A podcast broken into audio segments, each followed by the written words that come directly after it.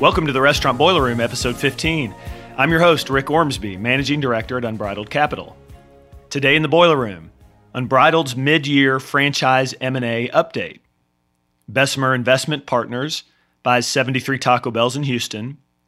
Restaurant sales are up in March, while traffic is still lagging. Impact seen in restaurants when wage hikes occur. And it's Derby week. Unbridled wins the 1990 Kentucky Derby. The Restaurant Boiler Room is a one stop shop for multi million dollar merger and acquisition activity and financial complexities affecting the franchise restaurant industry. We talk money, deals, valuations, and risk, delivered to the front door of franchisees, private equity firms, family offices, large investors, and franchisors on an every other week basis. Feel free to find our content at Unbridled Capital's website at www.unbridledcapital.com. Now let's enter the boiler room. Our first topic is Unbridled's mid-year franchise M&A update. Franchisee makeup has changed substantially in recent years as consolidation is occurring at an increasingly rapid pace. Many operators no longer recognize many of their fellow franchisees. Most of this reduction in franchisee count has come through recent and accelerating M&A activity, and the M&A activity has intensified for several key reasons. Number 1, historically high valuations for business assets and real estate. Number two, a massive increase in family office backed operators and consolidators. Number three, sales and traffic fluctuations across the brands.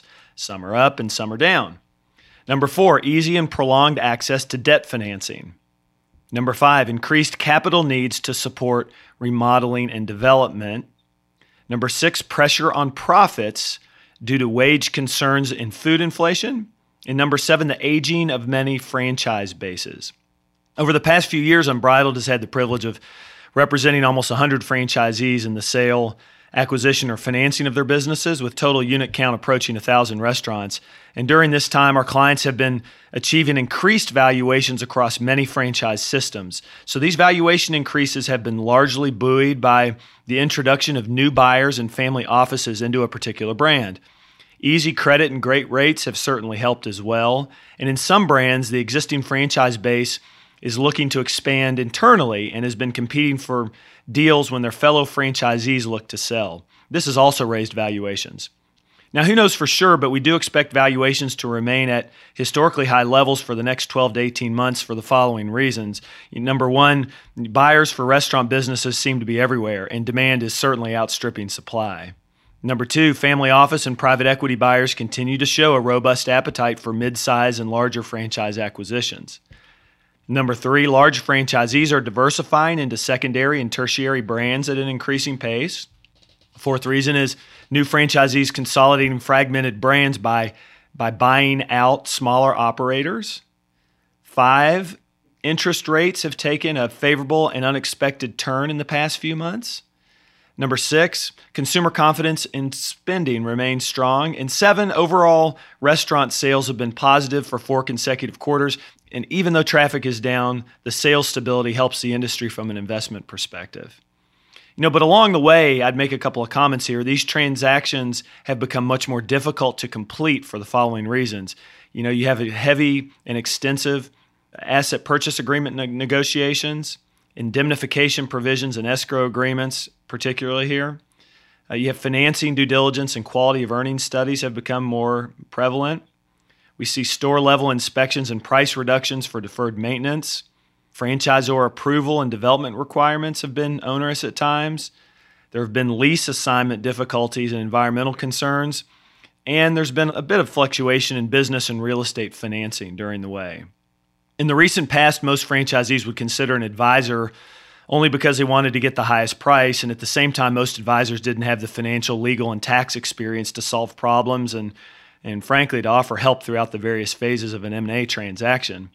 However, as the complexity of selling a franchise business has really tripled in the past few years, the need for a world class advisor is much greater than it has ever been. And trustworthy options remain limited. And for this reason, Unbridled Capital is very thankful to be best in class at providing Wall Street level investment banking expertise to the franchise industry in a way that was previously just unavailable to most franchisees. Our second topic is Bessemer Investment Partners buys 73 Taco Bells in Houston. The background here is Jonathan Maze recently reported that Cormex Foods has sold its 73 Taco Bells in the Houston DMA to Bessemer Investment Partners.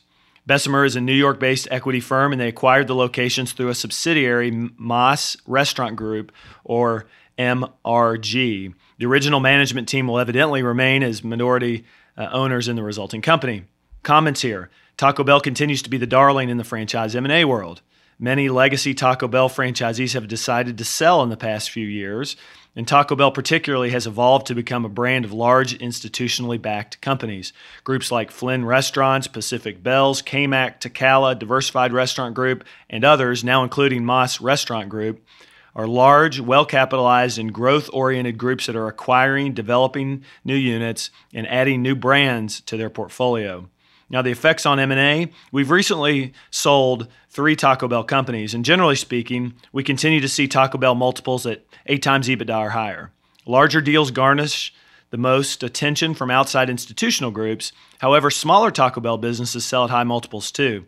Perhaps surprisingly, small towns and rural locations perform well for Taco Bell, and many smaller Taco Bell franchisees operate in these areas. M&A in the brand also continues to be strong due to the sizable sales and profit increases shown over the past years. Taco Bell results in recent quarters have also been very strong, and the brand appears to be bucking the national trend of lower traffic. Our third topic is restaurant sales are up in March while traffic is still lagging. The background here is that TDN2K reports that March comp restaurant sales were up 1.15%, while traffic slid by negative 1.8%. Ouch. Overall, Q1 restaurant comp sales were up 1% flat. The industry has posted four consecutive quarters of positive same store sales growth for the first time since 2015. Now, my comments it was just interesting to see some of the details that the strongest sales areas in the country were in the southwest, southeast, and western regions, while the mountain plains, California, and Florida performed most poorly. Certainly, in a one month view, weather plays a pretty big role in impacting these results. Now, the effects on M&A, sales appear to be buoyed by stronger consumer confidence while these pesky declines in traffic continue to be concerning. I think we are sitting on a brewing problem, frankly, with oversaturation of restaurants due to zealous development over the past few years. If you're looking for positivity, keep watching for restaurant comp traffic increases. They're still not happening. So sales are going upward due to increased prices. This is not sustainable forever, as we all know, as the value equation starts to tilt towards grocery stores and meals at home when prices rise too quickly. And restaurant prices are certainly increasing to combat the increasing cost and decreasing availability of labor. Our fourth topic is impact seen in restaurants when wage hikes occur. The background here is Peter Romeo reported an article on recent results from a study his article says, and I quote, nearly one out of 10 restaurateurs in areas with a recently increased minimum wage have closed an operation since the cost hike, and 71% have attempted to pass along the rise to customers by raising menu pricing, according to new research. The study, based on a survey of 4,000 restaurants and about 112,000 employees, also found that 43% of establishments in areas where the minimum wage was raised have eliminated positions, and 64% have reduced employees' hours. Roughly 1 in 4, 26%, have turned to technology for relief, and 6% have opened commissaries with the expectation that centralized production will be more efficient labor wise than preparation at the store level. End quote. Now, here are my comments. These results are interesting but not surprising. When wages increase, P&Ls get pressured. Restaurants already struggling could close. Almost all operators will try to raise prices if they can. Most will cut employee hours or try to find a way to reduce benefits to lower costs. The problem here is it is difficult to cut hours and benefits when the unemployment rate is hovering around 3.8%, and other nearby retailers are offering higher wages. Finally, I thought it was really interesting to see 26% turn to technology when wage hikes occur. We all expect this to increase as real time scheduling and certainly automation and robots and everything else become a bigger part of the franchise business in coming years.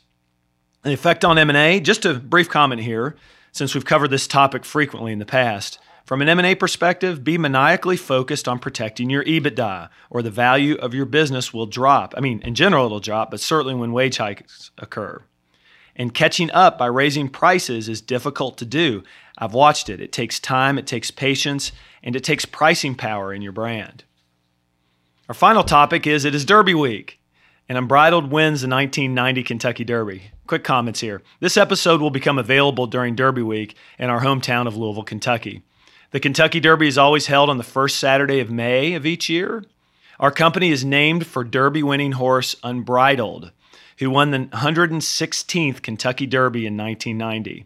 In the fastest two minutes in sports, Unbridled in post number seven as a 10 to 1 shot, won in stunning fashion after falling badly behind at the start. Unbridled later went on to win the Breeders' Cup Classic and became the last Kentucky Derby winner to sire another Derby winner, which was Grindstone in 1996. Unbridled is also the great grandfather of recent Triple Crown winner American Pharoah, which you all should know. Most experts would say that Unbridled is one of the most influential stud horses in racing history.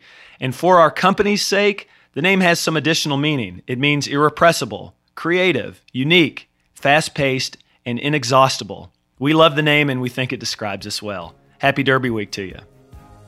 Thanks so much for entering the Boiler Room today. You can find our podcasts on iTunes, Google Play, Stitcher, TuneIn, and Spotify. If you like these podcasts, please listen, rate, and review.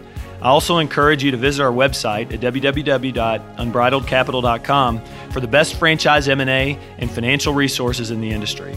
Our website includes podcasts, videos, white papers, and a list of our M&A transactions. Please note that neither Rick Ormsby nor Unbridled Capital LLC give legal, financial, or tax advice. These podcasts represent opinions that have been prepared for informational purposes only. We expressly disclaim any and all liabilities that may be based on such information, errors therein, or omissions therefrom.